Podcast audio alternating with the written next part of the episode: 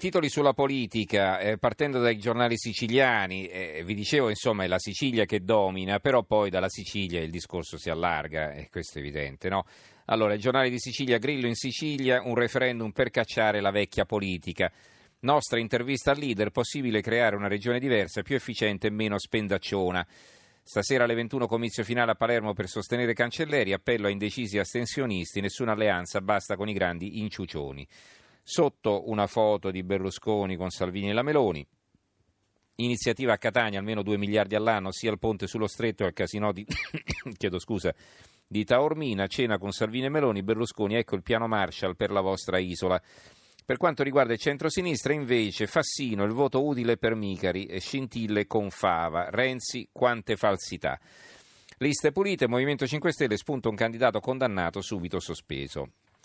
La Sicilia, Catania riunisce il centro-destra, regionali, comizi separati per Berlusconi, Salvini e Meloni a sostegno di Musumeci, poi tutti a cena, il leader leghista solo per il caffè per disegnare l'alleanza nazionale. Cancelleri espelle candidato condannato dal Tribunale Militare alle spine del Movimento 5 Stelle, anche un caso cambiano. Va bene.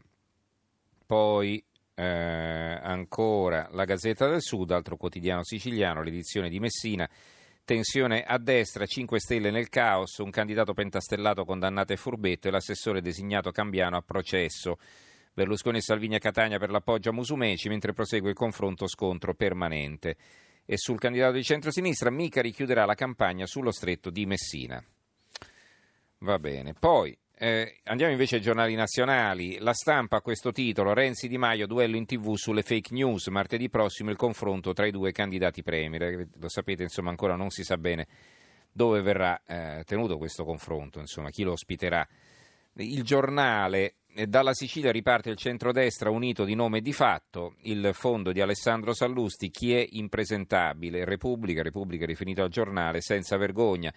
Allacciate le cinture, la Repubblica è tornata di nuovo in campo al fianco della sinistra con qualche copia in meno e qualche vice direttore in più.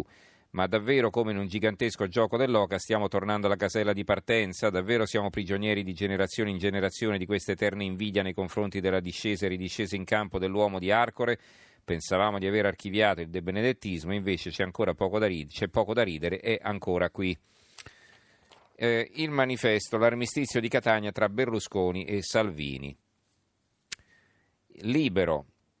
Ora Di Maio fa il chierichetto i vescovi lo benedicono. Ancora eh, la verità, il PD in Sicilia va di corsa, vuole sfu- fuggire dalle sberle, domenica si vota un pezzo di Mario Giordano.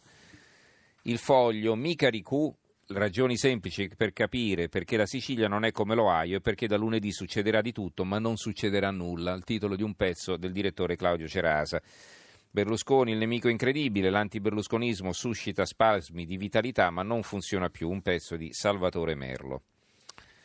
Il dubbio, tutti ci attaccano, è il segno che siamo tornati forti, parla Gianfranco Miccichè, che è il numero uno di Forza Italia in Sicilia, poi c'è un'intervista a Gianni Cooperlo sul dubbio, riuniamo la sinistra o nessuno ce lo perdonerà, alle pagine 2 e 3, quindi deve essere un'intervista particolarmente ampia. Eh, l'opinione, Antonio Bassolino si chiama fuori dal PD, e notizia che dà anche il mattino, anzi loro fanno un passo avanti, Bassolino sbaglia, così aiuta D'Alema e danneggia l'unico argine ai populisti, chi lo dice? il filosofo e politologo Biagio De Giovanni, che è stato anche molto amico e legato a Bassolino, però lo critica, dice prevale in lui la volontà di attaccare il nemico Renzi, ma i risentimenti vanno divisi dal giudizio politico. La Gazzetta del Mezzogiorno, Sicilia, cena fredda tra Berlusconi e Salvini, sfida TV Renzi Di Maio molti titoli anche sulle pensioni, ci stiamo avvicinando alla conclusione, pensioni non rinvio, Gentiloni chiude al PD ma tratta con i sindacati, titolo del quotidiano nazionale. La verità, ci scanniamo sulle pensioni, Trump abbatte le tasse negli Stati Uniti, il governo tratta l'aumento dell'età del riposo pensando al voto, intanto i repubblicani presentano una gigantesca riforma fiscale. L'Arena di Verona, pensioni, il governo apre sull'età, via libera le leggi sulle intercettazioni, crack delle banche venete, Banca Italia ora accusa. L'apertura anche del giornale di Brescia, scatti pensioni, il governo non cede. Allora, eh, abbiamo pochissimo tempo, la verità, di nuovo l'apertura, Banca Italia confessa se c'ero dormivo, lo scandalo degli ispettori assunti nella banca del crack, ascoltato dalla commissione di Casini, il capo della vigilanza di Palazzo Koch è costretto a confermare le porte girevoli con Popolare di Vicenza denunciate della verità. Vedete che sono tre giorni che insistono su questa inchiesta che tra l'altro non riprende nessuno e in effetti sembra che abbiano proprio ragione. Il mattino di Napoli il comune dà ai, no, dai Novax e scontro con i medici perché De Magistris parteciperà a un convegno degli antivaccinisti e va bene e poi eh, siamo praticamente alla chiusura. Ecco, volevo dirvi domani io mi prendo un giorno perché ho alcune cose da fare, quindi mi sostituirà Massimo Cecchini. Noi, noi ci risentiremo eh, domenica sera per la diretta sulle regionali siciliane dalle 23 alle 24.